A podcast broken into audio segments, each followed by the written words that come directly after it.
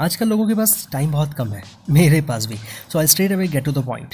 भारत में online transactions और money transfers करने के लिए यूपीआई एक बहुत ही बड़ा, बहुत ही पॉपुलर, बहुत ही ईजी और सबसे ज़्यादा यूज़ किया जाने वाला प्लेटफॉर्म है। सिर्फ जून की अगर मैं बात करूं तो 5 लाख करोड़ से भी ज़्यादा के ऑनलाइन ट्रांजैक्शंस और मनी ट्रांसफर्स यूपीआई से हुए हैं।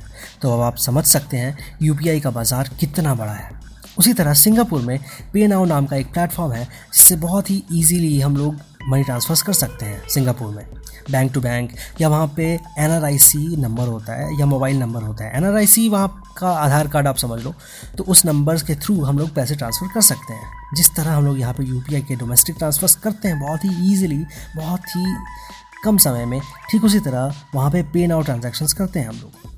तो कुछ टाइम पहले भारत की सेंट्रल बैंक यानी कि रिजर्व बैंक ऑफ इंडिया और सिंगापुर सेंट्रल बैंक यानी कि the monetary authority of Singapore, दोनों ने मिलकर और दोनों की सरकारों ने मिलकर ये डिसाइड किया कि हम लोग एक ऐसा प्लेटफॉर्म बनाते हैं जिससे यूपीआई और पे नाउ के थ्रू ट्रांसफ़र हो सके बहुत ही ईजिली। जैसे हम डोमेस्टिक ट्रांसफ़र करते हैं बहुत ही ईजिली, बहुत ही फास्ट, ठीक उसी तरह हम लोग क्रॉस बॉर्डर यानी कि इंटरनेशनल ट्रांजैक्शंस और मनी ट्रांसफ़र्स कर सकें भारत से सिंगापुर में, क्योंकि भारत से सिंगापुर का ट्रेड और ट्रैवल का बिजनेस बहुत ही ज़्यादा है। सालाना $1 बिलियन से भी ज़्यादा का ट्रांजैक्शन या और क्रॉस बॉर्डर ट्रांजैक्शन होता है, यानी कि इंटरनेशनल ट्रांजैक्शन भारत से सिंगापुर में होता है। तो ये बहुत ही ज़्यादा ज़रूरी और बहुत ही ज़्यादा सटीक, बहुत ही अच्छा सुझाव और बहुत ही ज़्यादा अच्छा इनिशिएटिव है भारत की सरकार और सिंगापुर की सरकारों के द्वारा। NRIC की अगर मैं बात करूँ तो जिस तरह भारत में आधार कार्ड होता है उसी तरह वहाँ पे NRIC कार्ड होता है, जैसे वहाँ का आइडेंटिटी कार्ड भी आप बोल सकते हैं।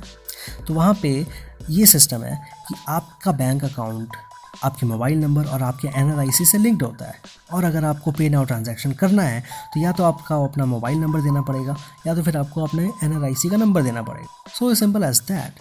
आई थिंक ये एक बहुत ही अच्छा इनिशिएटिव है और बहुत जल्दी जुलाई 2022 तक दोनों देश की सरकारों ने कहा है कि हम एक ऐसा प्लेटफॉर्म तैयार कर लेंगे जिससे दोनों देशों के बीच बहुत ही आसानी से UPI और पे नाउ के थ्रू क्रॉस बॉर्डर ट्रांजैक्शंस हो सके।